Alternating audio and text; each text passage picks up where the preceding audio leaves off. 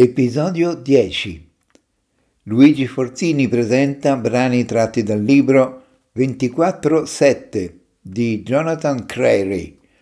Parte prima.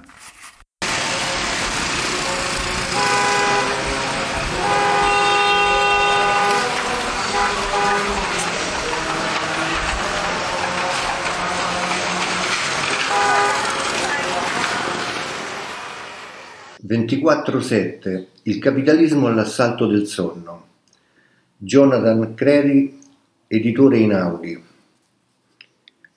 24-7, aperto 24 ore su 24, 7 giorni su 7, è il mantra del capitalismo contemporaneo, l'ideale perverso di una vita senza pause, attivata in qualsiasi momento del giorno o della notte in una sorta di condizione di veglia globale Viviamo in un non tempo interminabile che erode ogni separazione tra un intenso e ubiquo consumismo e le strategie di controllo e sorveglianza. Sembra impossibile non lavorare, mangiare, giocare, chattare o twittare lungo l'intero arco della giornata. Non c'è momento della vita che sia realmente libero. Con la sua presenza ossessiva il mercato dissolve ogni forma di comunità e di espressione politica, invadendo il tessuto della vita quotidiana. Dalla pagina 3 Il soldato libero dal bisogno di dormire. Come è noto a chiunque abbia vissuto sulla costa occidentale del Nord America, i volatili delle più varie specie annualmente compiono su quel versante della piattaforma continentale vaste migrazioni stagionali, spostandosi su tragitti di lunghezza variabile, da sud a nord e viceversa.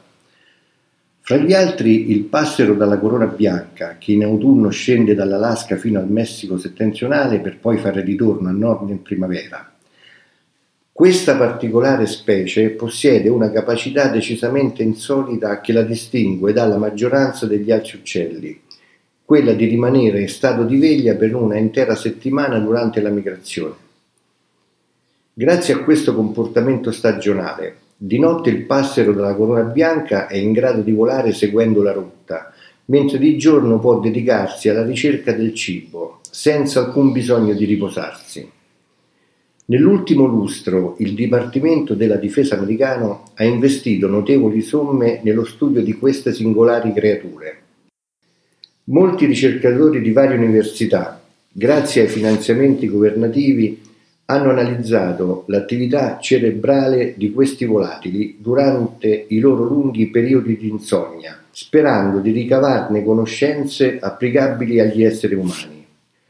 Scopo della ricerca è scoprire in che modo sia possibile un'astensione completa dal sonno e al contempo un funzionamento produttivo ed efficiente. Il primo obiettivo sarebbe niente meno che la creazione di un nuovo prototipo di soldato libero dal bisogno di dormire per cui la ricerca sul passero dalla corona bianca non è che una parte del più ampio tentativo in atto da parte delle forze armate di ottenere una forma di controllo, per quanto limitato, sul sonno umano.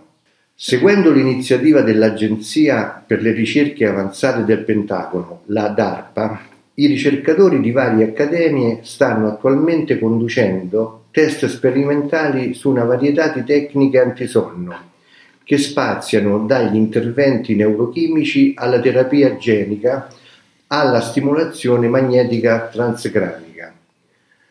Si intende mettere a punto nel breve termine un metodo che consenta ai soldati in azione un'astensione dal sonno della durata minima di una settimana e a lungo termine di 15 giorni, senza con ciò pregiudicare i livelli di prestazione mentale e fisica.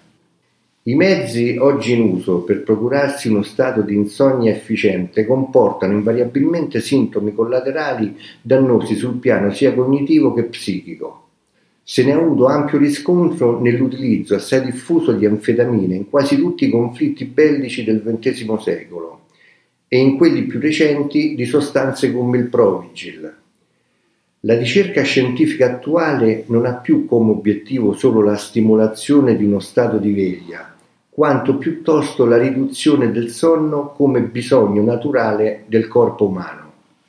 Come la storia insegna, le innovazioni in campo militare vengono poi inevitabilmente assimilate in una sfera sociale più ampia, per cui il soldato a prova di sonno è l'antesignano del lavoratore o del consumatore immuni dal sonno.